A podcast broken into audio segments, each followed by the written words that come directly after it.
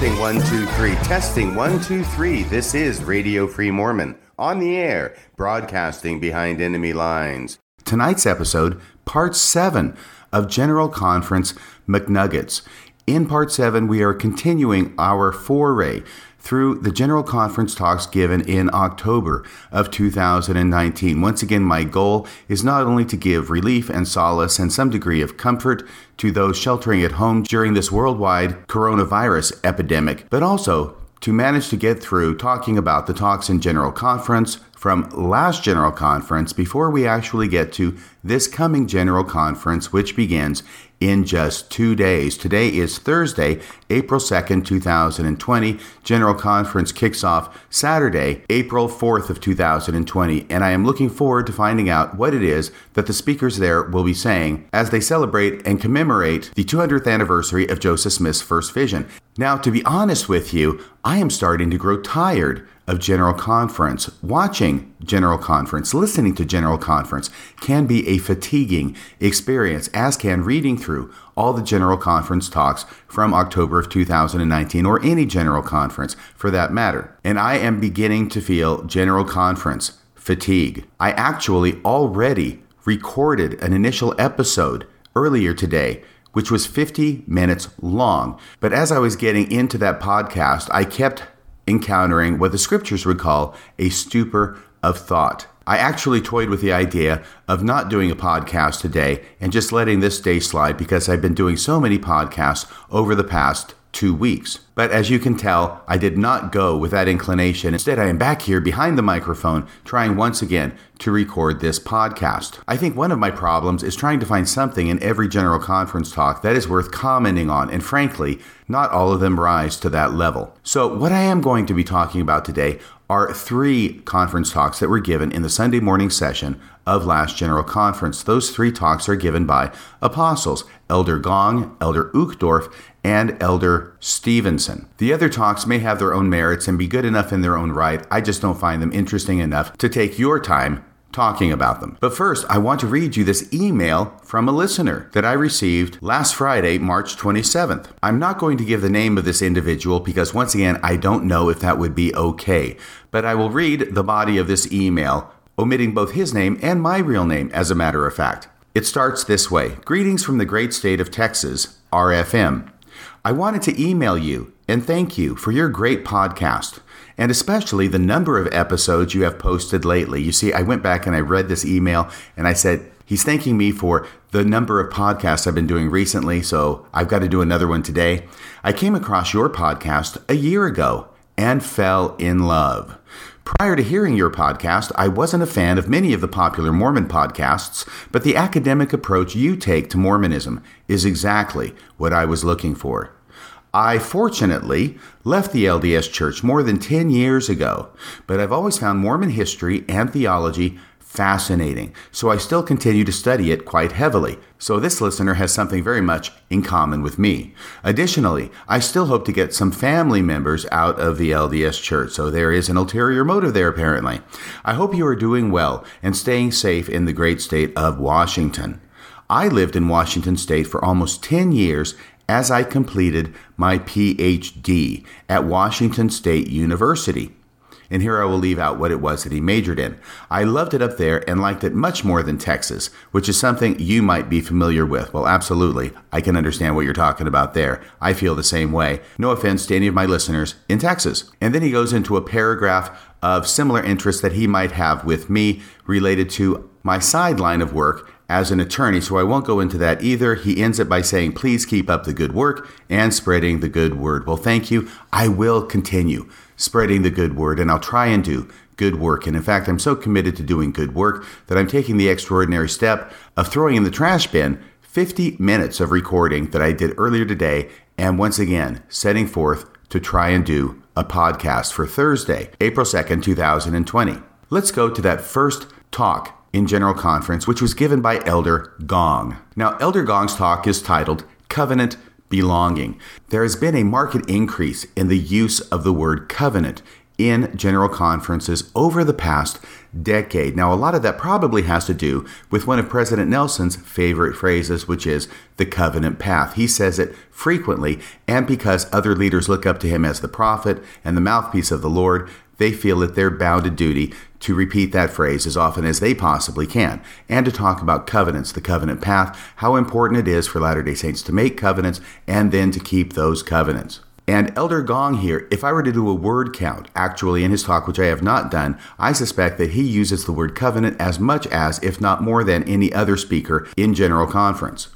By the way, there is a website where all the talks from all the general conferences that have ever been given up to the present are collected, and you can do a word search at that site. And I went to that site a number of weeks ago because I was wondering, am I just imagining this that the word covenant is being used much more frequently, it seems to me, than it ever has been before? And I did a word search for the word covenant and I found out that no, I wasn't imagining it. Indeed, the word covenant is being used in more and more general conference talks really than it ever has. And I think that there may be a significance to this because we also know that in the past decade, more members are leaving the church than ever have left before. And I wondered if there is perhaps a correlation between the increase in the use of the word covenant in General Conference and the increase in the number of members leaving the church. I think there may be an underlying reason and purpose for the emphasis on covenants because it seems to me that the way covenants are talked about in general conference is that we make covenants when we join the church, when we're baptized. We renew those covenants at sacrament every week at church when we go, and we make even higher and more binding covenants in the temple. And the idea is that we have made covenants to follow God, by which in the LDS context means really follow the leaders of the church and do what it is they tell us to do and live by every tenet, principle, policy, program, and commandment within the LDS church. And that when people start leaving the church, they are breaking the covenants that they made to do those things. So, in this way, it is possible to see this emphasis on covenants as a subtle or not so subtle form of psychological manipulation or coercion on people to say, you need to get back to church, you need to be doing what it is we tell you to do because you promised, you made a covenant that you would. And if you don't do that, then you are a covenant breaker and you don't keep your word. Now, it is possible for people who have left the church to look at that and not feel guilty so much as feel insulted. Because from their point of view, it is easy to see that they made those covenants, they were baptized, they went to the temple under the belief that the church was what it claimed to be.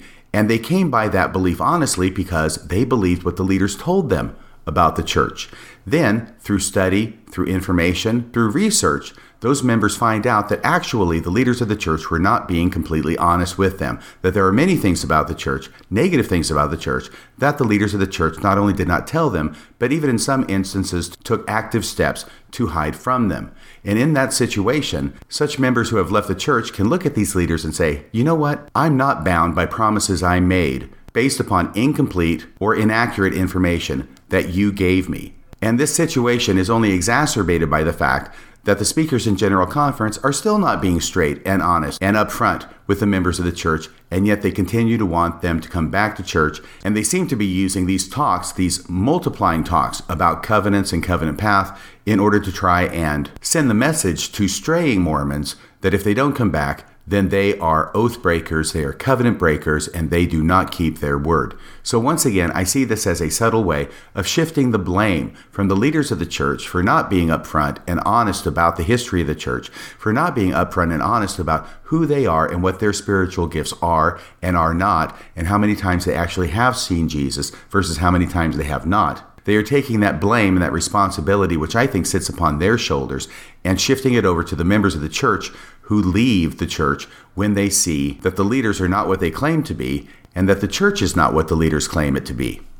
But in the course of his talk, and in the course of talking about covenants, Elder Gong says the following thing. I'm going to read this paragraph because it sparks some thoughts in me that I want to share with you. Here's what he says The Book of Mormon speaks by ancient and modern covenants. See, there's the word covenant again. The Book of Mormon speaks to you who are the children of Lehi, children of the prophets. Your forefathers received a covenant promise that you, their descendants, would recognize a voice as if from the dust in the Book of Mormon. That voice you feel as you read testifies you are children of the covenant, and Jesus is your good shepherd. So we can see just in that brief paragraph, he used the word covenant three times. And he does the same thing throughout his talk, which is why I think that he probably may have set the record for the number of times he used the word covenant in a single general conference address. But it was here when he was talking about the descendants of the people of the Book of Mormon, the children of Lehi. Notice he doesn't use the word Lamanites. That term has fallen out of fashion in the church. And even though he's talking about what we would normally consider to be Lamanites, he doesn't use that expression. Well, what this reminded me of and what I wanted to share with you and what it prompted in me is some thoughts I have regarding the church's history with the Lamanites, i.e., with Native Americans, because really it's a fascinating history. It's sort of a love hate relationship that the church has with Native Americans. And I want to start with the fact that when the white colonists came from the old world to the new world, the last thing they expected to find in the new world were people. Because from their point of view, the old world is where the Garden of Eden had been originally. These are Bible believing people. The Bible shapes the way they view the world. The old world is where the Garden of Eden had been, and that's where all the people were, that's where all the descendants were, that's where all the events in the Bible happen. And there is no reason, based upon an understanding of the Bible, that they would think that after they had built boats and sailed all the way across the Atlantic Ocean to a new world, that there would be people here, and yet there were. So, based upon their understanding of the Bible, it was very common, and very common in Joseph Smith's day, and in his community, and in his environment, to hear people say or read things that people had written that explain how it is that there were people here on the American continent. And that is because these were the lost tribes of Israel. These were the people who were taken captive by the Assyrian Empire in 721 BCE when they swept down from the north and took captive the northern kingdom of Israel and took those people away into captivity, and then they become lost to history, at least history as far as the Bible is concerned. Therefore, they became known as the lost 10 tribes of Israel. Well, now we've come over here to the American continent. There are people here. Hey, these must be the lost 10 tribes of Israel. These must be Jewish people or descendants of Jewish people who have obviously become degenerated, lost a lot of their Jewishness, and are now represented in the different tribes of American Indians that they found here. And as I say, this was a common belief in Joseph Smith's day. He would have understood this idea just as everybody else in his community understood this idea, whether they believed it or not. And I think a lot of people did believe it. It made sense to them. Now, the Book of Mormon comes forth. It's dictated in 1829, published in 1830, and the Book of Mormon gives a little bit of a twist on this. The Book of Mormon, looked at from a macro view, from a 20,000 foot view, which is what I'm going to try and do here, gives an origin story for the American Indians. And everybody who's listening to this knows what that origin story is that the American Indians are the degenerated descendants of a group of people who left Israel around 600 BCE, right before the Babylonian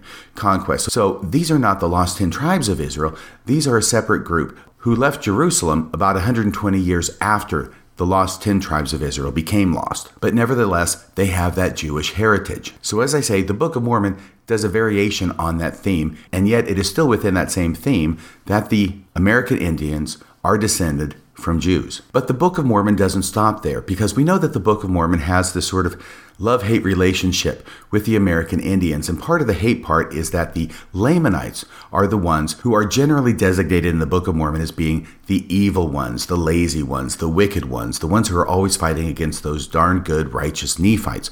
And as a result of that, they end up being cursed by God with a dark skin. And later on in the Book of Mormon, we find out that if the Lamanites repent, then their skin will become whiter like the Nephites. They will become more delightsome. So these are all negative aspects of the description that the Book of Mormon gives to the Lamanites. Now that's the hate side of it. On the other hand, there is a love side to the Lamanites because the Book of Mormon is written specifically for the Lamanites.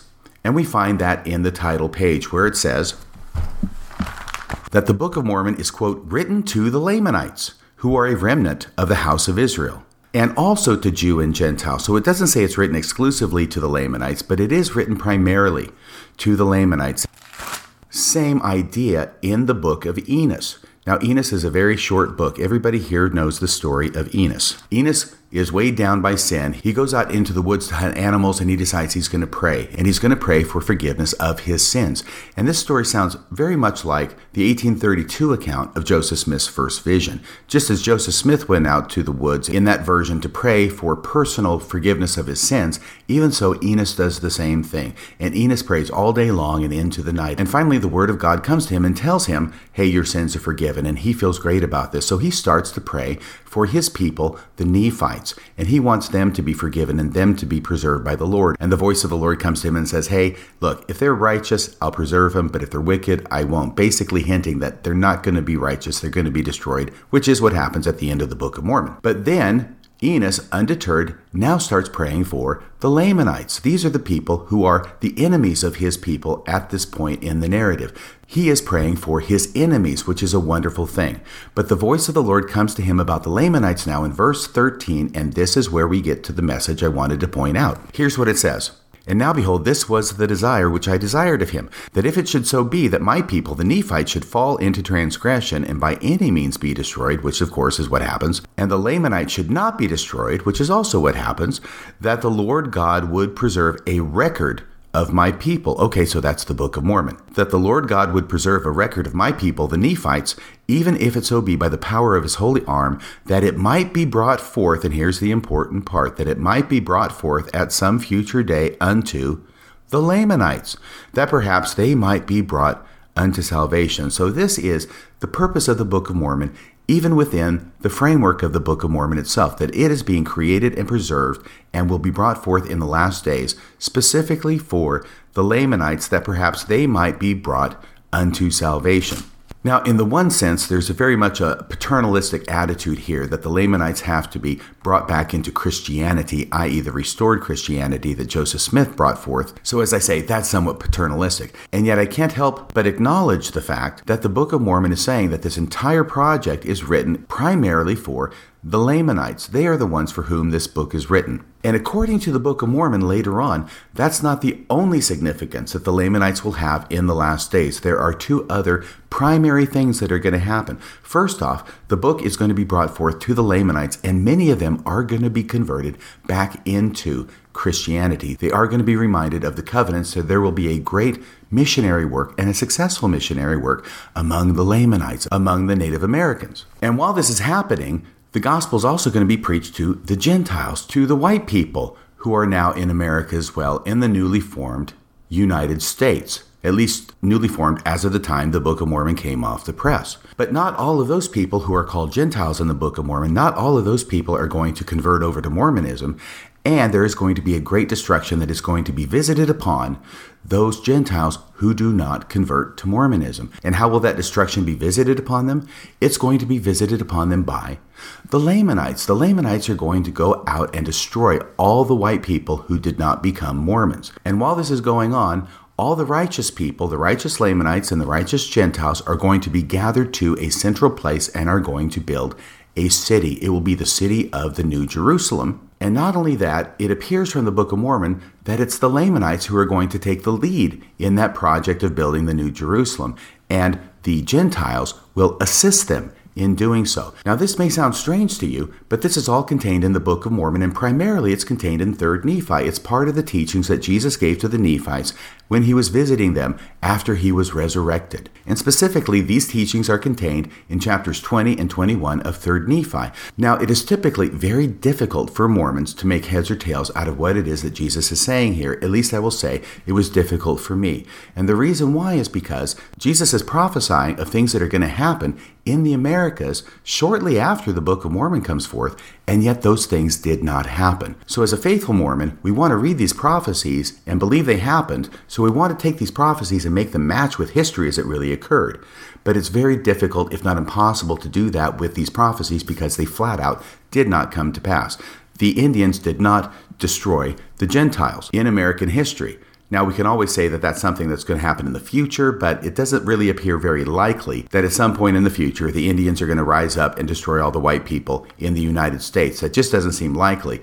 It seems like this is something that was supposed to happen within the generation that the Book of Mormon came forth, and all this stuff was supposed to happen in short order. Let me read some of those passages to you so you can see what it is I'm talking about. First, let's go to 3 Nephi chapter 20. Where Jesus says to the Nephites, remember that's the context, he is addressing the Nephites. And he says this in chapter 20, verse 14 And the Father hath commanded me that I should give unto you this land for your inheritance. And I say unto you that if the Gentiles do not repent, after the blessing which they shall receive, after they have scattered my people, then shall ye, who are a remnant of the house of Jacob. Now, mark that line because the Lamanites are described as the house of Jacob here. That will be important later.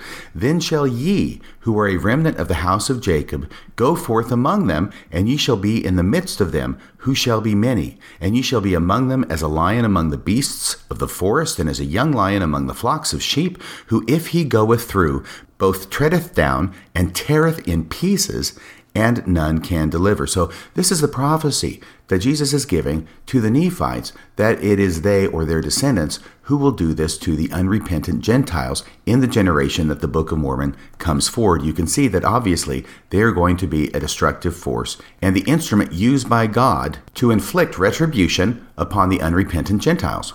And this is not the only time this is mentioned in the Book of Mormon. If we go to chapter 21, he continues along the same lines, where he says, starting in verse 11, Therefore it shall come to pass that whosoever will not believe in my words, who am Jesus Christ, which the Father shall cause him to bring forth unto the Gentiles. See, that's the Book of Mormon. And shall give unto him power that he shall bring them forth unto the Gentiles. They shall be cut off from among my people who are of the covenant. And then verse 12, and my people who are a remnant of Jacob, remember there's that phrase that applies to the Lamanites, shall be among the Gentiles, yea, in the midst of them as a lion among the beasts of the forest, as a young lion among the flocks of sheep, who if he go through both treadeth down and teareth in pieces, and none can deliver. So that passage, which is taken from Isaiah, is repeated twice in the Book of Mormon, once in 3 Nephi 20 and once in 3 Nephi 21 as being applied to the Lamanites, the American Indians who will go forward and destroy the unrepentant Gentiles, those Gentiles who do not accept the message of the Book of Mormon. So there's the destructive component about the role that the Lamanites or the Native Americans are to play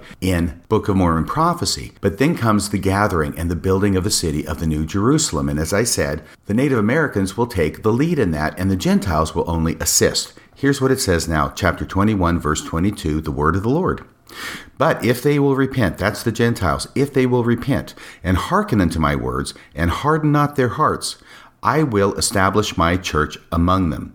And they shall come in unto the covenant and be numbered among this, the remnant of Jacob, unto whom I have given this land for their inheritance. And they shall assist my people. This is verse 23. And they, the Gentiles, the repentant Gentiles, and they shall assist my people, the remnant of Jacob. Remember, that's the Lamanites they shall assist my people, the remnant of Jacob, and also as many of the house of Israel as shall come, that they may build a city, which shall be called the New Jerusalem. And then finally in verse 24, and then shall they assist, it says that word again twice, assist. And then shall they assist my people, that they may be gathered in, who are scattered upon all the face of the land, in unto the new Jerusalem, and then shall the power of heaven come down among them, and I also will be in their midst. So then is the second coming, where Jesus comes down and he dwells among the people in the new Jerusalem who have been gathered in out of the land after the Native Americans, i.e., the Lamanites, have gone forward and destroyed all the unrepentant Gentiles. And the Gentiles who do repent will assist the Lamanites in building this city of the New Jerusalem. Then Jesus comes, and that's the winding up scene. Okay, now Having established that this is what the Book of Mormon apparently seems to predict, we do note that as soon as the Book of Mormon came off the press, Joseph Smith sought to put into effect the vision that is described in the Book of Mormon for the Lamanites. Because the Book of Mormon is dictated in 1829, it comes off the press in 1830. Joseph Smith establishes the church and organizes it in April of 1830. But before that year is out, Joseph Smith sends missionaries halfway across the United States from New York to Jackson County, Missouri. And the reason that he sends them there is because they have to go and preach in the borders by the Lamanites. That's the expression that's found in the Doctrine and Covenants. So, the whole purpose of this missionary effort is to do what the Book of Mormon predicts, which is it was written for the Lamanites. It is supposed to gather in the Lamanites back into the fold and remind them of the covenants of their fathers. And Joseph Smith is actually going to put this into effect, or at least attempt to, by sending missionaries a thousand miles away from New York, halfway across the United States, to the borders where the Lamanites live, because this is the point at which the United States stops and the frontier begins. Jackson County is on the west side of Missouri. And beyond that is Indian country. And now, later, once again, just trying to hit the highlights, what Joseph Smith is going to do is he's going to receive a revelation from God that the New Jerusalem is to be built. And where is it going to be built? It's going to be built way out there in Jackson County, over there by where the Indians are. And I use that phrase only because that's the phrase they used then, over where the Native Americans are, over there where the Lamanites are. Why? Because in order to fulfill the vision of the Book of Mormon, they have to be converted to the gospel and then they have to build the New Jerusalem, and the Gentiles will assist them. And of course, unfortunately, in the process of this, they also have to rise up and destroy all the Gentiles who did not join the church. Now, this is where history stops matching up with the prophecies in the Book of Mormon because that never happened. Instead, the mission to the Lamanites is not a huge success. In fact, the Indian agents do not like the Mormon missionaries over there talking to the Indians and preaching their gospel and telling the Indians the role that they're supposed to play in these last days, and therefore they get kicked out. So they can't really preach to the Indians anymore. The Mormons still plan to build the city of New Jerusalem over there, that's the plan, but they end up getting kicked out of Missouri. And in spite of their best efforts, including going to the President of the United States, Martin Van Buren, to seek for redress to see if they could be put back upon their lands. That's, of course, after the effort by Zion's Camp in 1834 failed to do what it was that Zion's Camp was supposed to do and was promised by the Lord that they would do, which was to redeem the land and get the saints back on their lands in Jackson County, Missouri. It fails. So the saints try everything they possibly can, whether military or political, and they simply cannot get back to Missouri. Instead, they end up building a city in Nauvoo, which lasts for about five years before Joseph Smith is killed. And then a couple years later, the saints who follow Brigham Young end up moving out west to Utah. Now, it is clear from the history of the church that they considered the Lamanites to be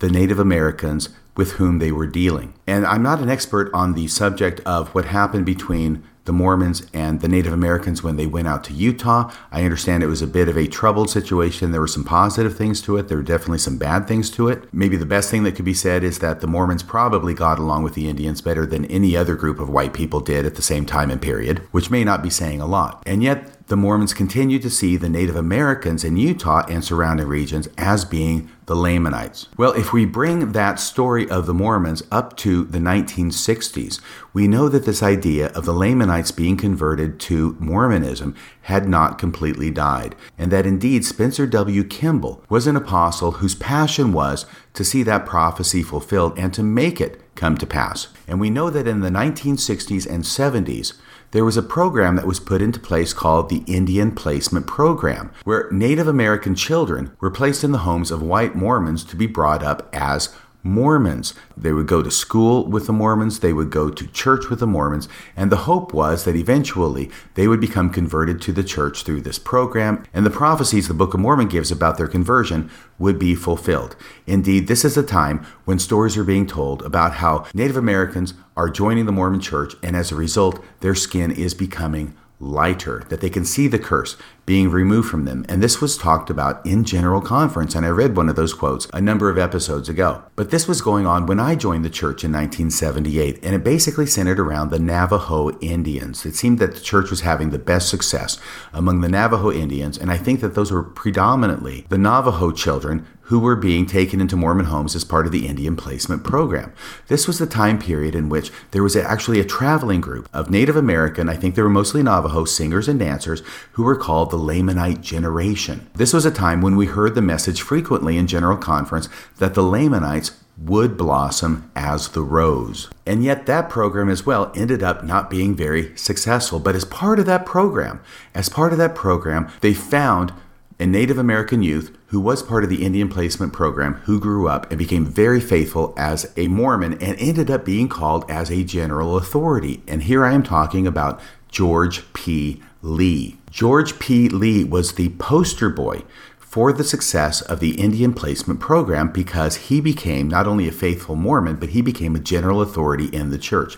Now, the problem with George P. Lee is that he was a very, very faithful Mormon. He was very obedient to his leaders. That's how he became a general authority. That wasn't his problem as far as the church was concerned. His problem was that he read the Book of Mormon. He knew what the Book of Mormon said about the Lamanites. He knew that the Book of Mormon gave primacy of place to the position of the Lamanites in the latter days, and he promoted that Book of Mormon message, and he promoted it unflinchingly to the leaders of the church above him, who were, of course, white and who did not really appreciate being reminded of the Book of Mormon's message about the Lamanites in an age when the church was run and governed exclusively by white men and not by Lamanites. So, by this point in history, because of the development of the church and the way things happened, and the way it was governed by white men, the prophecies in the Book of Mormon about the position the Lamanites would hold came to be discounted and ignored. And this was a cause of great friction between George P. Lee and the other leaders of the church.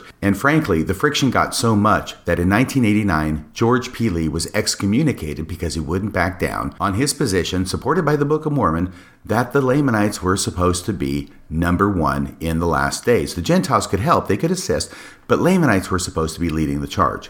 And one of the things, among many grievances that George P. Lee had with the leadership of the church, and by the way, he wrote them down in two very long letters, which were published in Sunstone Magazine, I believe, a number of years ago. And you can find that on the internet, but they're very long. I looked at them. If they weren't so long, I would read them here on the podcast. But he has a lot of grievances to set out. And one of the grievances he has with the leaders of the church has to do with that passage from 3 Nephi 21 that I read to you that the Lamanites are supposed to take the lead in the building of the New Jerusalem and the Gentiles assist. It seems very clear from the text in the Book of Mormon that that's what it's saying. And yet, this was a point of controversy because, of course, the white people who now lead the church don't like the idea of assisting the Lamanites in building the New Jerusalem. No, the white people are going to build the New Jerusalem. The Lamanites can assist. You see, that's the way they want to see it. And in fact, Bruce R. McConkie weighed in on the issue in his book that was published. I think it was published posthumously. It was published in the mid 1980s. I had read it.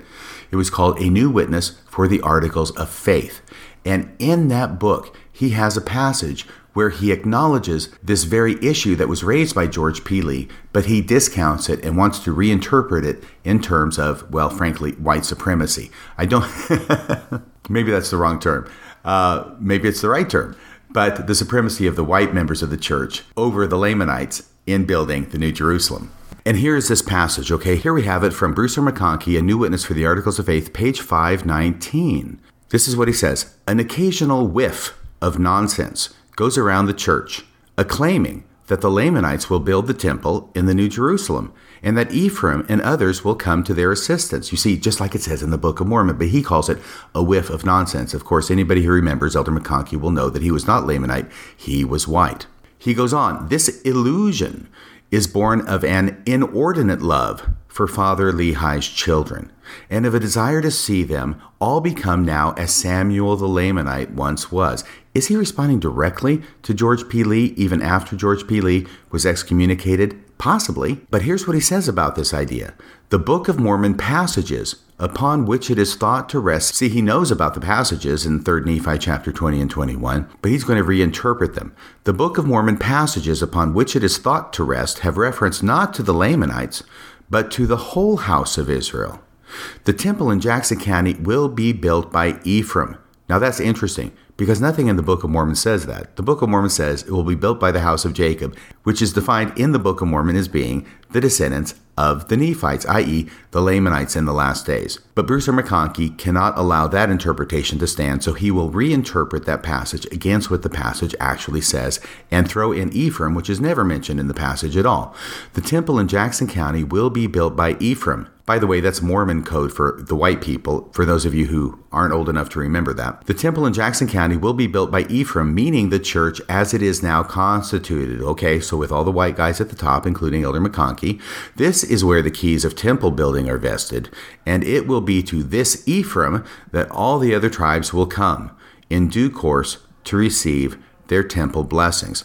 So here we can see how far Mormonism has come from its initial inception and from the Book of Mormon itself. The Book of Mormon gives priority of place to the Lamanites. It's the whole reason that the Book of Mormon was written. The Book of Mormon gives the role to the Lamanites not only to destroy the non Mormon Gentiles, but also to take the lead in building the city of the New Jerusalem. Joseph Smith takes specific actions in order to make those prophecies come to pass with very limited success. In fact, maybe no success at all, really, to speak of. But in the 1960s and 70s, that hope is still alive, and the Indian Placement Program is instituted. George P. Lee is the poster child for the Indian Placement Program. He goes on to be a general authority. He knows what the Book of Mormon says about his people, and he promotes that to the white leaders of the church. The white leaders push back. George Lee does not back down. He gets excommunicated. And now Elder McConkie publishes a refutation of the Book of Mormon by reinterpreting the Book of Mormon and changing what it actually says, so that actually the white people who are in charge of the church will be the people, the tribe of Ephraim, remember, will be the people who build the New Jerusalem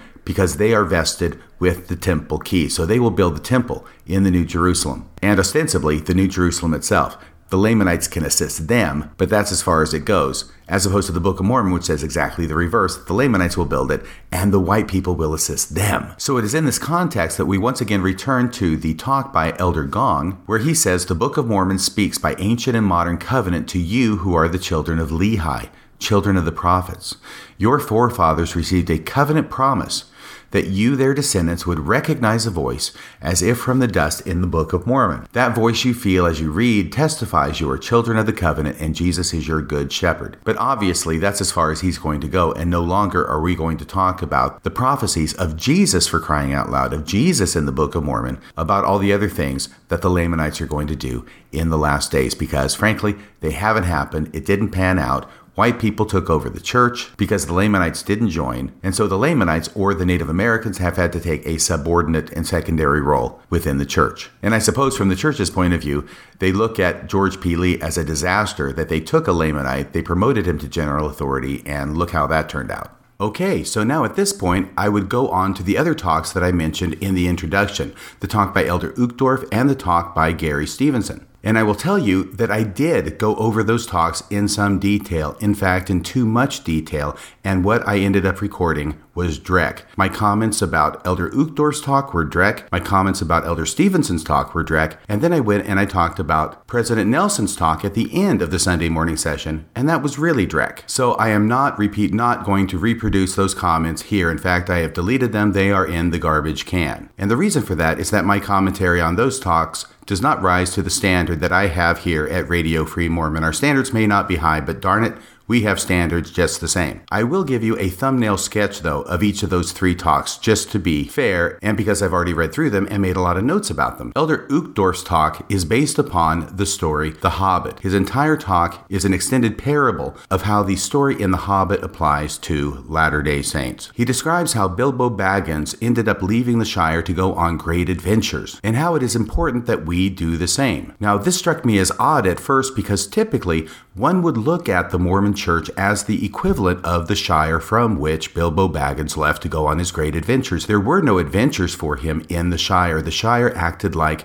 a shield and a cocoon to him from the world and the dangers in the world, i.e., the dangers that would provide those adventures, up to and including a certain dragon. And in this way, the Shire most closely represents, from my point of view, the LDS Church, or any other high demand fundamentalist religion within which the members are shielded from the outside world and warned against going out into the outside world because of the dangers that lurk there. And yet, Elder Uchtdorf manages to turn the story on its head by saying that not only should we stay in the Shire, that all our adventures will be in the Shire, and that if Elder Uchtdorf lived in the Shire, which he does, he would be yelling at Bilbo as he was leaving the Shire to get his ass back in the Shire where it belongs. Because even though he is using the Hobbit as his template, his message must remain the same that we stay in the Shire, we stay in the boat. The world is a dangerous place, and it's no place for hobbits, nor is it any place for Mormons. Going on to my thumbnail sketch of Elder Stevenson's talk, it is a talk that deals once again with the threadbare theme of warning the members of the church against being deceived by people like me. Beware of the internet and social media where you can get information about the church that will cause you to doubt. Listen to the prophet's voice, listen to the leaders of the church,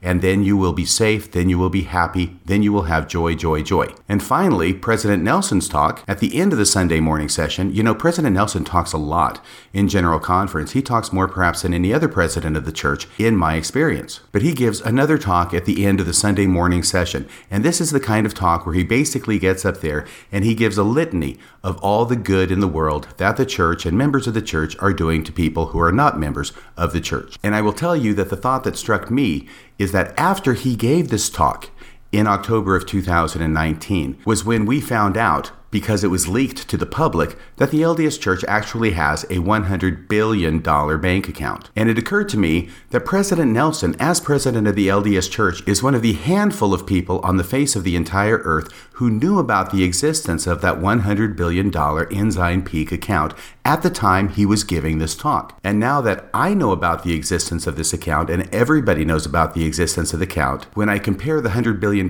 in that account to all the aid he is bragging about the church giving to other people, it frankly seems piddling by comparison. So I'm glad that the LDS Church does good in the world. I'm glad of the contributions it makes to relieve human suffering. All these things are good things. It's just that when you know they have that much money that was hidden at the time and hidden for a very good reason because they didn't want the members of the church to know about it, money that was originally donated to the church by the members and was increased by investment, when you know about all that money they actually have and did have, even while this talk was being given by President Nelson, it makes you wonder couldn't you do maybe, I don't know, a little bit more? So that's all I have for this episode. That covers the Sunday morning session of General Conference.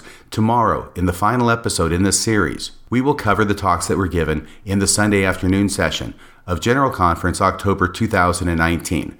Until then, Make sure you wash your hands frequently with soap and hot water. That's about all for tonight. Until next time, this is Radio Free Mormon, signing off the air.